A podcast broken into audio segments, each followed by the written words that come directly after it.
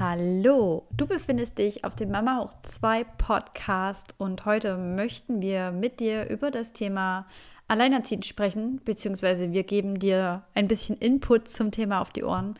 Und dazu habe ich mir jemanden eingeladen und das ist niemand anderes als Silke vom Blog Gut Alleinerziehend. Und Sie hat sich die Arbeit gemacht und ein gigantisch großes E-Book verfasst für Menschen, die sich in dieser, ja, sagen wir mal, nicht so wünschenswerten Situation für die meisten befinden. Und ich habe mit ihr drüber gesprochen. Silke ist natürlich selbst betroffen und betroffen gewesen und hat bei Facebook eine Gruppe für Alleinerziehende gegründet. Dort tauscht sie sich mit anderen aus.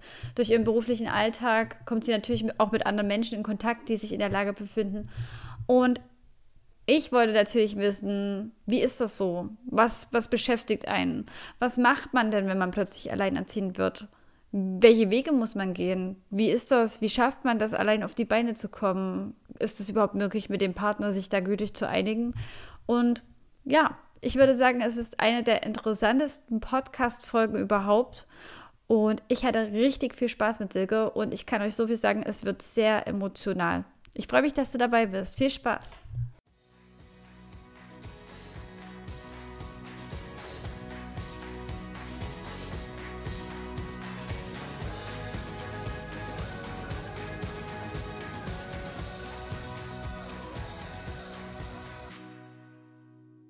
Es wäre schön, wenn du vielleicht kurz erzählst, ja, wie es überhaupt dazu gekommen ist, dass du das, das Projekt gut alleinerziehend angegangen bist und auch jetzt dieses gigantische, ja, ich sag mal, Rundumwerk geschrieben hast für Leute, die in die Situation geraten. Ja, vielen Dank. Ähm, also, ja, ich bin halt selbst Alleinerziehende. Das ist jetzt ungefähr vier Jahre her. Und ähm, naja, man ist halt in der Situation und denkt sich, ja, was passiert da jetzt mit mir, was, ähm, wie geht das Leben weiter, also ähm, Finanzen drücken so ein bisschen aufs Gemüt, wo werde ich wohnen, wie geht es meinen Kindern damit? Und ähm, ja, und dann äh, geht man so Schritt für Schritt seinen Weg. Und äh, dann irgendwann ist man an einem Punkt, wo es einem schon wieder relativ gut geht. Und dann denkt, ach, wie geht es eigentlich anderen Alleinerziehenden so, wie machen die das eigentlich? Haben die vielleicht noch äh, bessere Ideen als ich? Oder ähm, gibt es da vielleicht irgendwie Leute, die sich zusammengeschlossen haben? Ich würde da gerne mal gucken. Und da habe ich angefangen, mich umzugucken und habe gesehen, äh, dass es eigentlich ziemlich fatal ist, was da, sage ich mal, für Alleinerziehende gemacht wird, weil eigentlich wird nur sehr viel über Alleinerziehende gemacht. Also es wird viel darüber geredet, ähm, ja, was halt schlecht ist. Also was läuft in der Gesellschaft schlecht, es gibt viele Vorurteile über Alleinerziehende, von denen ich so eigentlich auch nichts geahnt hatte. Also ähm, wenn ich in Gesprächen erwähne, dass ich Alleinerziehende bin, dann habe ich sofort so ein Stigma auf der Stirn. Da steht dann mhm. drauf, ich bin arm, äh, ich lebe wahrscheinlich von Hartz IV oder der Mann zahlt viel Unterhalt für mich oder ähm, ja, äh, also es ist so ein bisschen so ein Angstbild, was rumgeht, vor allem auch unter Frauen und auch ähm, äh, Müttern, vor allem in Paarbeziehungen, die sich denken, oh Gott, oh Gott, oh Gott, da will ich niemals landen. Ich meine, da wollte ich halt auch nie landen. Jetzt bin ich halt da drin. Und dann habe ich gemerkt, dass es eigentlich doch viel besser wäre für viele Alleinerziehende, wenn sie ähm, gute Lebensmodelle an die Hand bekommen, die ihnen halt helfen, es, ja, es sich besser einzurichten und nicht nur diesem negativen Bild, also immer wieder mit diesem negativen Bild konfrontiert zu werden. Und darauf habe ich halt gut Alleinerziehend gegründet, wie der Name schon sagt, gut alleinerziehend. Hm. Ja, ich habe äh, dein, dein E-Book ein bisschen durchgeblättert und überschnitten. Also ich muss sagen, mich persönlich betrifft ja glücklicherweise, ich weiß nicht, ob man das sagen kann, diese Situation nicht. Allerdings in meinem Umfeld, man merkt jetzt ähm, so ja Anfang, Mitte 30, dass doch schon einige Beziehungen in die Brüche gehen. Die Gründe sind ganz verschieden meiner Meinung nach und ich glaube, es ist auch ja nicht möglich, dazu zu sagen pauschal, ähm, Person A muss das und das machen, Person B muss das und das machen und äh, allgemein müssen sich jetzt müssen sich die Partner jetzt so und so einigen. Also ich glaube, es gibt so ganz verschiedene Wege, die die Leute dann einschlagen, auch komplett verschiedene Wege, wie die Partner dann sich gegenüberstehen nach der Trennung. Was ich aber doch immer wieder merke, dass so ein bisschen ja, Ratlosigkeit herrscht am Anfang. Also ich hatte es bei einer Freundin, die war plötzlich alleinerziehend, kann man wirklich so sagen. Also der Mann hat sie verlassen und sie wusste überhaupt nicht, was, was zuerst kommen muss, an welche Stellen sie sich wenden muss, äh, was jetzt wichtig ist, was die ersten Schritte wären. Und du versuchst, das habe ich im, also im Gefühl, diese, diese Phase so ein bisschen aufzufangen, also gerade die neue Situation. Und ich wollte dich fragen, was ist deiner Meinung nach so runtergebrochen das Wichtigste, was, was jemand in der Situation machen sollte? Also als erstes jetzt zum Jugendamt laufen oder vielleicht auf sich schauen oder gucken, dass er mit dem Partner eine Einigung findet? Gibt es da so einen Tipp für Leute in der Situation? Ähm, also man, ja, du sagst schon selbst, es ist halt äh, sehr unterschiedlich, aber das Wichtigste ist, dass man das eigene Leben auf die Beine stellt. Also es geht, also ich war nie beim Jugendamt, äh, ich war nie beim äh, Arbeitsamt, ich habe nie irgendwo ein äh, Formular oder Antrag ausgefüllt. Also das muss alles nicht sein. Also das ist immer so das, was man im Kopf hat, dass man da jetzt irgendwie auf Hilfe angewiesen ist. Du hast es gerade selber so schön angesprochen. Wie gesagt, da gibt es so viel Halbwissen.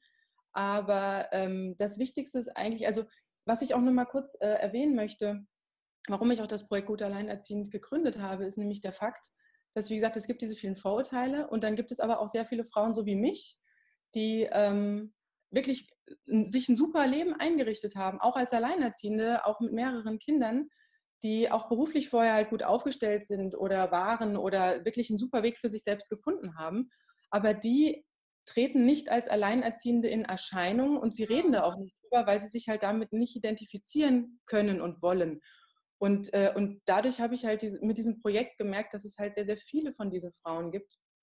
Und ähm, meine Gruppe, ich habe auch eine Facebook-Gruppe, die, ähm, die hat, also da, das werden täglich mehr. Wir sind jetzt irgendwie schon an der Schwelle zu 900 und die habe ich erst im November gegründet. Und, ähm, und da tummeln sich wirklich diese ganzen Frauen, die, ähm, ja, die eben nicht dieses Ämterproblem haben. Gut, da gibt es natürlich auch die, klar, aber, aber es möchte eigentlich keiner zu einem Amt rennen. Also so eine, so eine Trennung ist so, ist so umwälzend und so, gerade wenn es auch plötzlich geschieht, ist mir ja auch passiert, so von heute auf morgen und ja. äh, ohne dass man da, dass man das jemals wollte. Also man wollte das ja nicht. Man hat ja geheiratet, man hat Kinder bekommen, Haus gekauft, weil man das nicht wollte. Man wollte nicht in diese Situation, niemals. Also das war ganz weit weg im Kopf. Und dann plötzlich findet man sich da mittendrin wieder und muss sich erstmal orientieren. Und das ist so das Wichtige, dass also viele, also so also als Tipp, viele ähm, viele hoffen dann immer noch stark auf den Partner, also dass der da irgendwie was richtet. Aber gerade wenn so eine Trennung da ist, dann ist das ja eigentlich, also damit hat die Fürsorgepflicht, ähm, so was das Emotionale anbelangt, ja. eigentlich erst aufgehört. Also ähm, man hat sich getrennt, eine Trennung.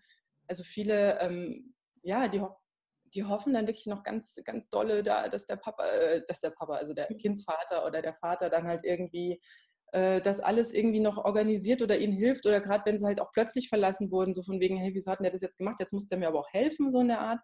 Also ganz wichtig ist erstmal, sich wirklich selbst ja, wiederzufinden und ähm, als allererstes natürlich die, die harten Fakten abzuklopfen. Wie sieht es finanziell aus? Ja? Ähm, äh, Habe ich eine Arbeit? Ähm, wie viel bringt die ein? sich wirklich mal alles durchzugucken. Man kriegt ja das Kindergeld, also das, da muss man dann auch gucken, dass das Kindergeld dann halt nicht mehr weiter auf den, also wenn man alleinerziehend ist, also wenn man sich dafür entscheidet, dass die Kinder den Hauptteil bei einem selbst wohnen, dass das Kindergeld dann auf das eigene Konto läuft. Also bei, bei vielen läuft es ja dann doch beim Ehegatten drauf oder so. Ähm, dann muss man gucken, dass man, ähm, wie viel Unterhalt bekommt man, also, also wie viel verdient der, ähm, der nicht Betreuungspflichtige, also der Zahlungspflichtige dann.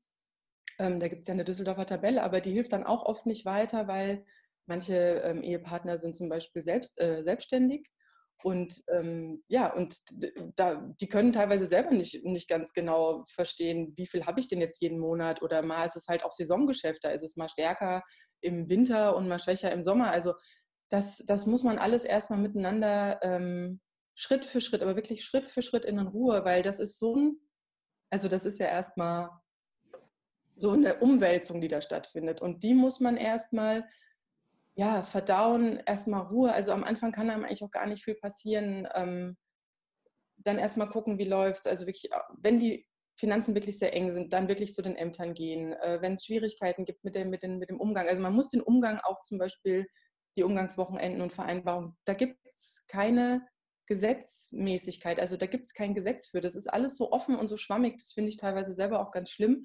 Andererseits ist es wiederum gut, weil halt die ganzen Paare so unterschiedlich sind, dass, ähm, dass man das keinem vorgeben kann. Also, also viele einigen sich ja dann auf alle 14 Tage, also dass der, äh, dass der Vater dann irgendwie alle 14 Tage die Kinder hat, mhm. vielleicht auch unter der Woche, vielleicht auch mal die halben Ferien. Und, äh, aber das ist keine Gesetzmäßigkeit, was einerseits gut ist, damit man halt so eine individuelle Vereinbarung treffen kann. Wie passt es bei uns? Wie wäre es denn ganz gut? Ja. Andererseits aber auch sehr schwierig, weil, und das merke ich halt jetzt durch dieses Projekt, sich viele, ja, größtenteils halt Väter auch aus diesem Umgang rausnehmen und sagen, nee, jetzt passt es gerade nicht. Und ich habe das selber erlebt, dass wir, also wirklich ein, ein halbes Jahr hatte ich, hatten wir keine Umgangswochenenden, weil der Vater halt ja am Wochenende viel arbeitet aber sich auch nicht irgendwie mal einmal im Monat frei hält oder so. Also dadurch, dass es halt kein Gesetz gibt, werden da Frauen auch ganz oft alleingelassen. Ich habe ich bin ja auch sehr aktiv bei, bei Instagram und ich habe da jetzt gerade eine Umfrage gestartet, weil ich wirklich wissen wollte, wie viele Frauen haben denn wirklich oder wie viele alleinerziehende Mütter haben denn wirklich keine kinderfreien Wochenenden? Also das ist ja wirklich was Gutes. Das braucht man auch, um Dinge regeln zu können, um ja. auch selbst zu finden, wenn man immer Kinder da hat. Und ähm, es ist wirklich erschreckend. Also ich hatte selbst nicht mit der Zahl gerechnet und es ist auch überhaupt nicht irgendwie äh, repräsentativ, aber es sind 59 Prozent, die gar kein einziges kinderfreies Wochenende oder kinderfreie Zeiten haben. Und das finde ich dann schon sehr, sehr heftig. Hm. Ist das deiner Meinung nach, also ich finde es immer ein bisschen schwierig, also wir haben hier dieses Paradebeispiel mit ähm, beide gehen getrennte Wege und fangen an, sich förmlich zu hassen obwohl sie dann einst mal eine Ehe geschlossen haben. Und dann gibt es dieses Gegenmodell mit, ähm, sie sind fast freundschaftlich im Umgang und regeln das untereinander. Ich glaube, dass Fall B wahrscheinlich eher selten ist, beziehungsweise da redet dann wahrscheinlich auch wieder keiner drüber, weil man geht immer vom Paradebeispiel aus, dass die Eltern dann quasi gegeneinander arbeiten. Und findest du das persönlich also schwierig für Alleinerziehende, auch den Partner, egal wer jetzt wen verlassen hat, aber da so eine Basis herzustellen, dass man sagt, man arbeitet ja doch irgendwie als Team, gerade wenn es Kinder gibt. Das ist so ein bisschen, was ich mir immer so als Königsdisziplin vorstelle. Ähm, also ich bin weder Part 1 noch Part 2. Ja. da sind wir schon wieder mitten im, äh, im, im, Klischee so ein bisschen über Vorurteile, äh, über, ähm, über Alleinerziehende, weil ähm, also, dass man sich natürlich am Anfang hasst, ist total klar. Ja, also egal wie es gelaufen ist, da sind Träume geplatzt, da ist äh, ein Leben verändert worden, egal von wem das jetzt ist. Ähm, so eine Trennung ist nie schön. Ich meine, das kennt man auch, wenn, wenn das ohne Kinder stattfindet. Also wer trennt sich denn bitte und ist gleich quietsche miteinander? Das macht ja keiner. Ja, wäre irgendwie und, kurios auf jeden Fall. Nee, ist es eben nicht, weil du brauchst diese, du brauchst eigentlich auch die Wut, um Abstand zu kriegen. Mhm. Weil wenn du dich total lieb hast, dann hat es überhaupt keinen Sinn, sich zu trennen. Ja, ja stimmt. Ist der Grund und, nicht gegeben dann wahrscheinlich. Richtig, also da, das würde keinen Sinn machen. Und deswegen brauchst du eigentlich auch diese, diese also ich habe mal einen schönen Spruch gelesen, der heißt, äh, mit der Enttäuschung hat die Täuschung aufgehört. Also ich, ich kenne es ja selber, man, man hat da diese Ehe geschlossen, das, das Haus gekauft, zwei Kinder bekommen und ähm, hat er auch so seine Träume und Zukunftsvisionen drauf aufgebaut. Und also wenn man mal so ganz genau hingeguckt hätte, ja, das, das ist auch das, was ich mir selbst dann noch äh, zuschreibe, wenn man schon früher ganz genau hingeguckt hätte, dann, dann wäre es gar nicht so weit gekommen. Dann hätte man wahrscheinlich schon vorher die Biege gemacht. Mhm. Weil doch eigentlich ähm, man sich hat täuschen lassen oder vielleicht auch sich täuschen wollte. Und ich habe auch mal mit einer, mit einer Psychologin gesprochen darüber und die sagte auch, gerade wenn man so in diesem Familienbau, Bildungstrieb, Nestbautrieb ist, da guckt man nicht so genau, weil man hat da so ein ganz großes Ziel vor Augen und irgendwie will man das erreichen und ähm, da wird viel akzeptiert, was man unter anderen Umständen so vermutlich gar nicht hätte durchgehen lassen.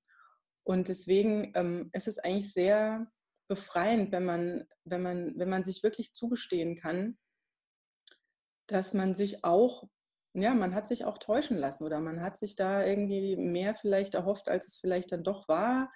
Es ist aber auch das Problem bei Frauen, dass die halt immer sehr auf dieses Beziehungsding reduziert werden. Also kaum ist man in der Pubertät, geht's los mit, ähm, hast einen Freund, ja, und wenn du keinen Freund hast, ja, warum nicht? Und dann geht es gleich so, was weiß ich, bist du zu anspruchsvoll oder äh, bist du, was weiß ich, nicht hübsch genug oder strengst du dich nicht an oder weiß der Geier. Es wird immer so auf so einen Mangel geguckt, wenn jemand keine Beziehung hat.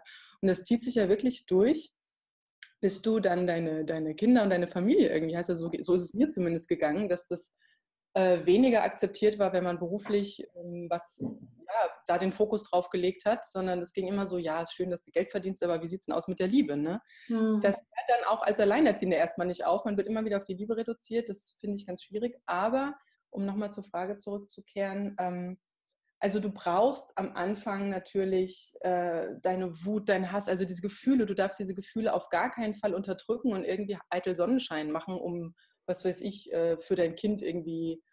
Also auch das Kind muss Raum zum Trauern und zum und zum. Oh, ich muss gerade echt ein bisschen weinen. Also sorry, mhm. ähm, also ähm, also auch das, also das Kind, das braucht natürlich auch ähm, seinen Raum. Also ähm, wie gesagt, man braucht am Anfang diese, ähm, also diese Gefühle sind ganz wichtig, weil diese Gefühle müssen einfach durchlebt werden. Wenn du denen ähm, keinen Platz gibst, dann, dann, dann, staust du die immer mehr auf. Und das habe ich auch in meinem Buch ähm, sehr, sehr eindeutig geschrieben. Also die, diese Gefühle, die, die, die müssen raus. Und, und wenn das Ärger ist und Wut ist und so, das, das muss raus. Aber am besten halt nicht vom Kind, sondern sich äh, eine Freundin suchen oder mhm wenn es wirklich ganz, äh, also wenn man da wirklich gar nicht mit klarkommt, sich eine Beratung suchen. Es gibt ja auch Pro Familia, die so ähm, psychologische Einzelgespräche anbieten und wenn und es gar nicht anders geht, wirklich ähm, sich versuchen, eine Therapie zu suchen. Es gibt mittlerweile ja auch so Therapieangebote Light, habe ich gehört.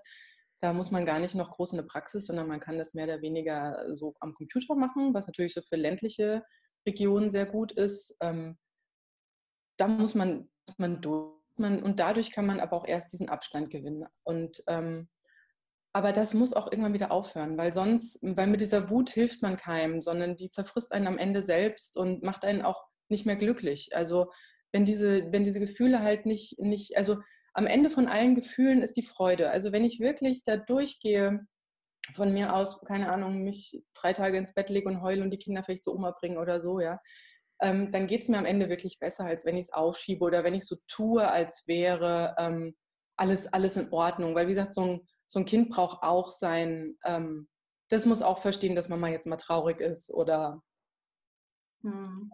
dass da jetzt gerade was passiert, was nicht so normal ist. Also, dass ein, dass ein Wandel äh, sich, äh, sich vollzieht. Aber das verstehen Kinder auch ohne Großworte. Ja. Und ähm, also aber auch, äh, aber dann, was du sagst, so, so, so diese Paare, die es dann so im, im Allergutesten miteinander meinen, meiner Meinung nach ist es wirklich nur so ein, also das, also einer von, also einer oder beide spielen sich da was vor. Also am besten ist es wirklich, ähm, durch diese erste Phase durchzugehen, mit allem, was dazugehört, mit allen Gefühlen, mit allen Gedanken durchzugehen, mit aller Wut ähm, dadurch, dann wird es besser. Und dann, ähm, wie gesagt, kriegt man diesen Abstand rein wenn man diese Gefühle zulässt. Und danach kann man, ähm, also wenn man auch so, also ganz wichtig ist eigentlich so, so, der erste Gedanke, den ich damals hatte, wie gesagt, ich hatte eine 14 Tage alte Maus und ähm, das ist krass, wie das noch hängt. Ja, ich glaube, wenn man so drüber spricht, das ist nochmal was anderes, als wenn man es mit sich selber so äh, aus. Na. Nee, es ist, so, es, ist so, es ist so okay und dann plötzlich spricht man es aus und dann hört man es und denkt Ja, man, und dann hört man es selber, ne? Was, das ist mir passiert, ja? Ja. Ich rede gerade von mir. Uh, es ist, äh, ja, es ist krass, was in den letzten vier Jahren da so passiert ist. Und so der erste Gedanke, den ich hatte, war, ich brauche einen neuen Mann. Also ich brauche sofort einen neuen Mann, weil ich dieses ohne Partner für mich nicht akzeptieren wollte. Hm. Und dann denkt man sich, aber wo kriege ich den denn her? Und wer bitteschön macht das ganze Chaos hier mit, äh, mit zwei kleinen bzw. Kleinstkindern, Babys mit? Ähm, ja.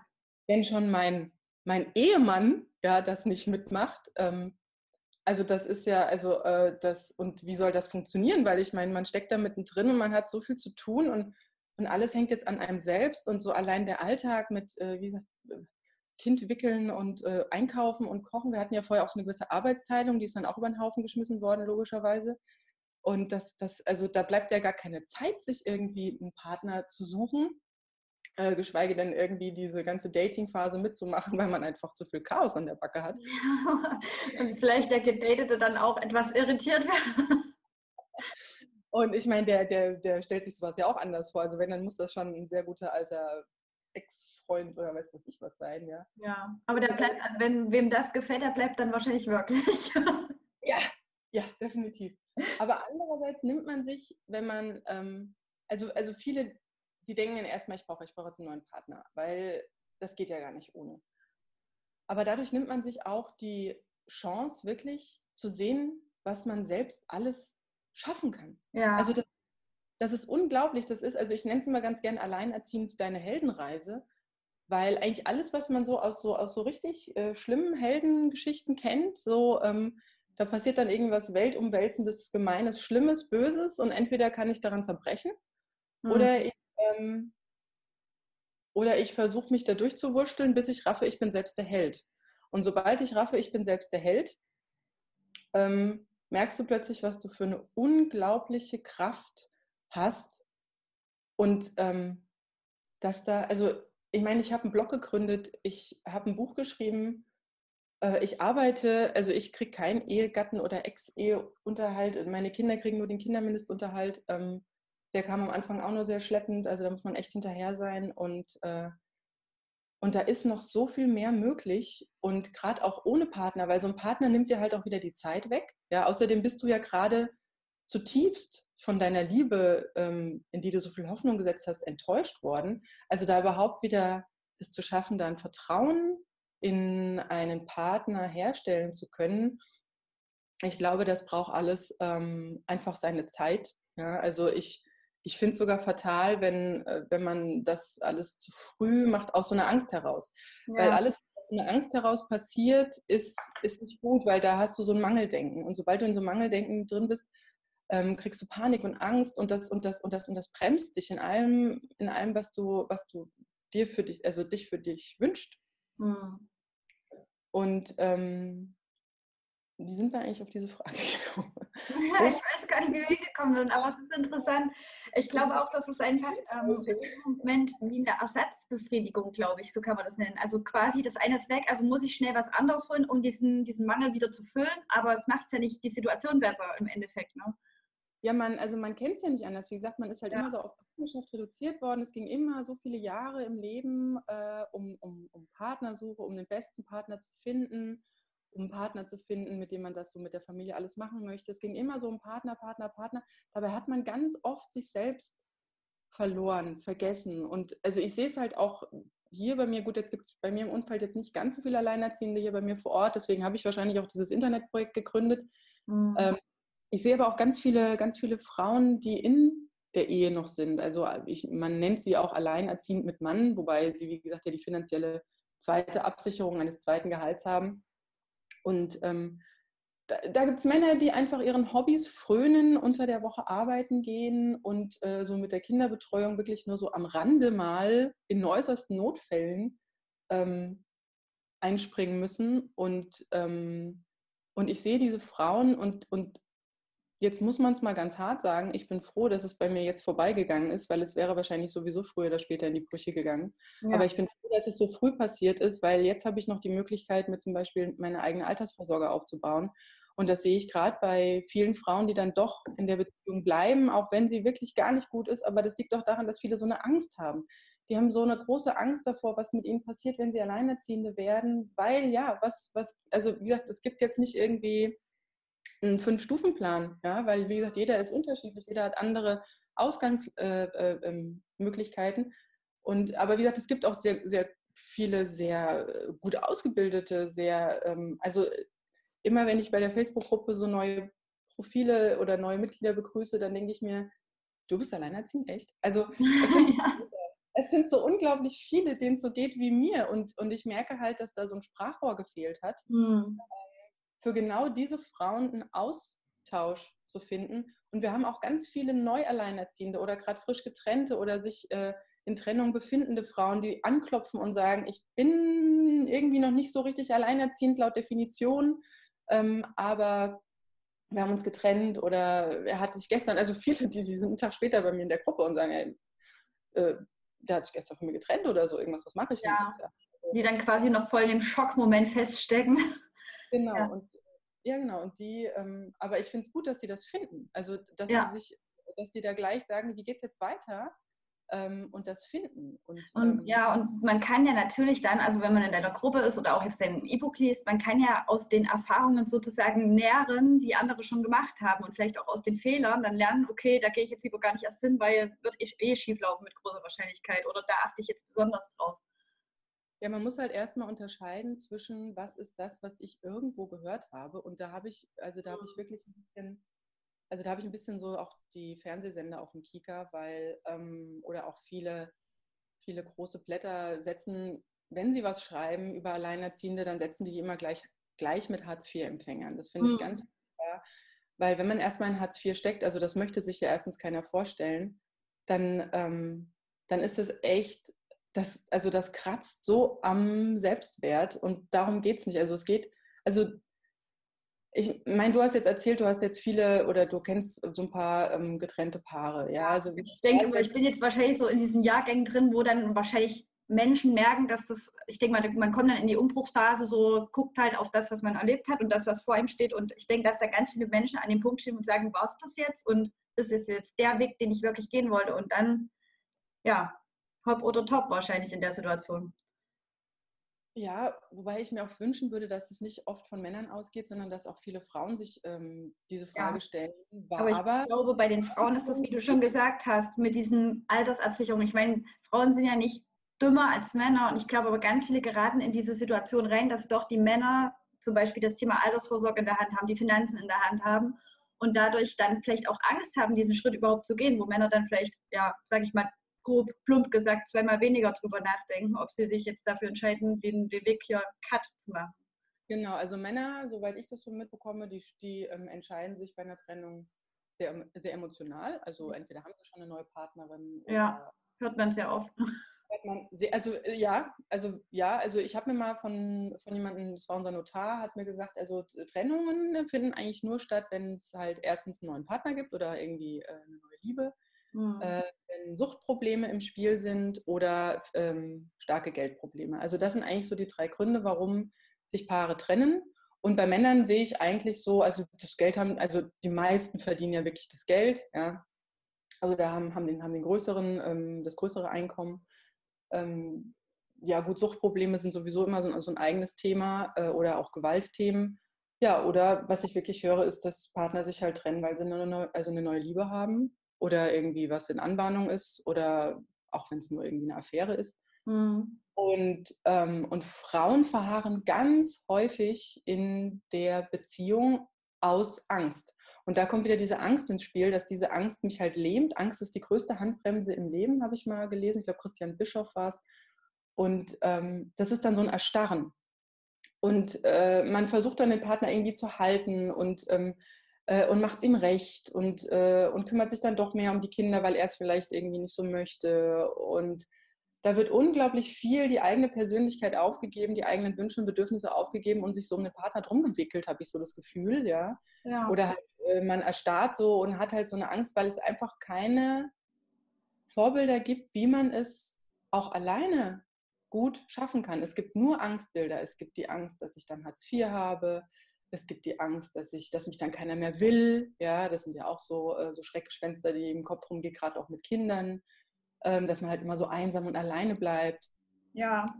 Ähm, und die Einsamkeit, das ist, das ist eins der quälendsten Gefühle, die wir erleben können. Aber die Einsamkeit entsteht nicht, weil ich wirklich alleine bin. Also ich bin jetzt seit vier Jahren alleine und ähm, äh, also Einsamkeit ist äh, überhaupt kein Thema bei mir, weil ich mich nicht einsam fühle, weil Einsamkeit entsteht von innen. Also wenn ich das hat mit dem inneren Kind zu tun, das ist auch ein Teil in meinem, äh, in meinem Buch.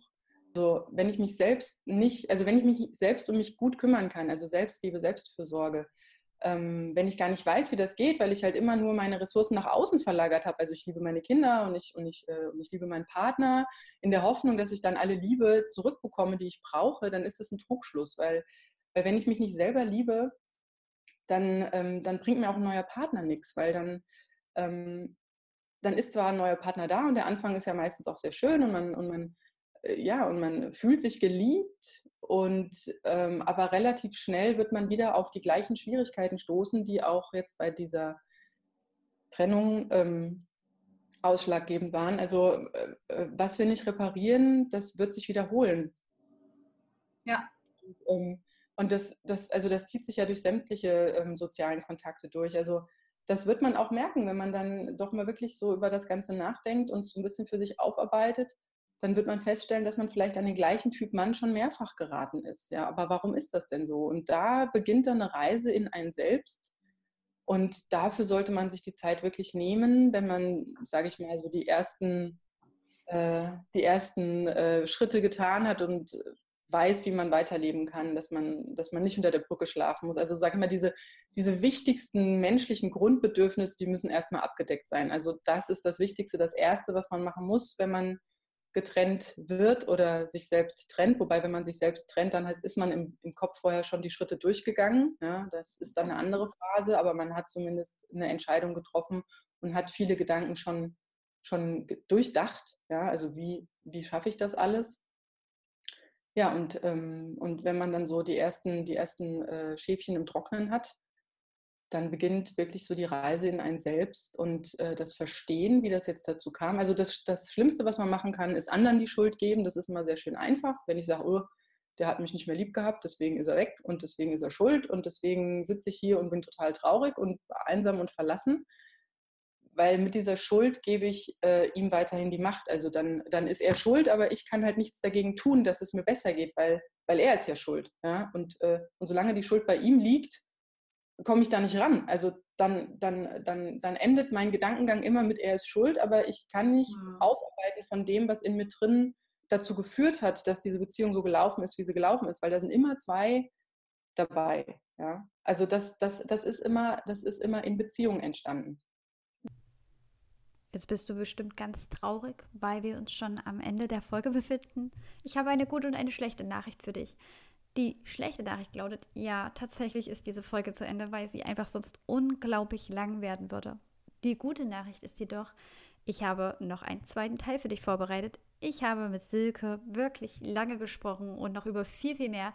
Und natürlich möchte ich euch das nicht vorenthalten. Deshalb wird es einen Teil 2 und damit die Fortsetzung von diesem Podcast-Stückchen hier geben. Ich wünsche dir bis zum nächsten Mal auf jeden Fall alles Gute. Ich würde mich freuen, wenn du meinen Podcast abonnierst, mich bei Insta besuchst, vielleicht auch Silke, die ist unter gut alleinerziehend zu finden und natürlich wie immer über gute Bewertungen. Vielen Dank und bis zum nächsten Mal.